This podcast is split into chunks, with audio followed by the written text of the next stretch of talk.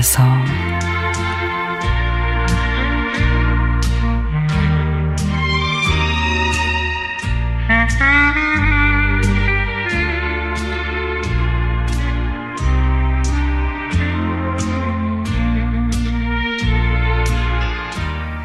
이년전 코로나의 위협 속에 언니의 생일이 지났습니다.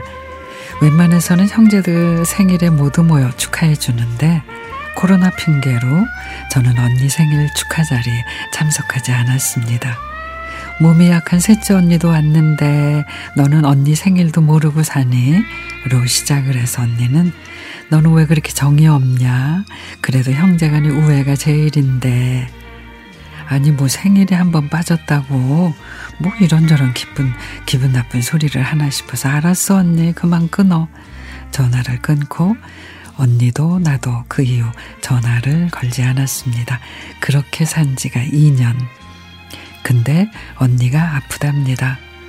바로 위 언니의 전화를 받고 가슴이 쿵 내려앉았습니다. 어디가 아픈데? 언제부터 그렇대? 병원은 가봤대?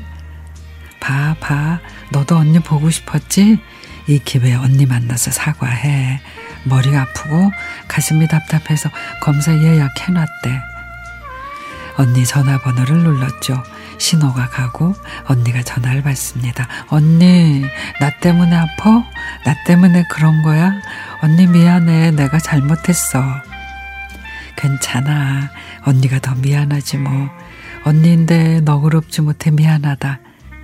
나이를 먹으니까 어째 속이 점점 밴댕이 속이 되는갑다. 나는 괜찮으니 너무 걱정 마라. 전화를 끊고 얼마나 울었는지 모릅니다. 그리고 바로 위에 언니에게 전화를 걸었죠. 언니, 이번 여름 휴가는 큰언니 집에서 우리 자매 다 모이는 것 알았지? 한 사람도 빠지면 안 돼.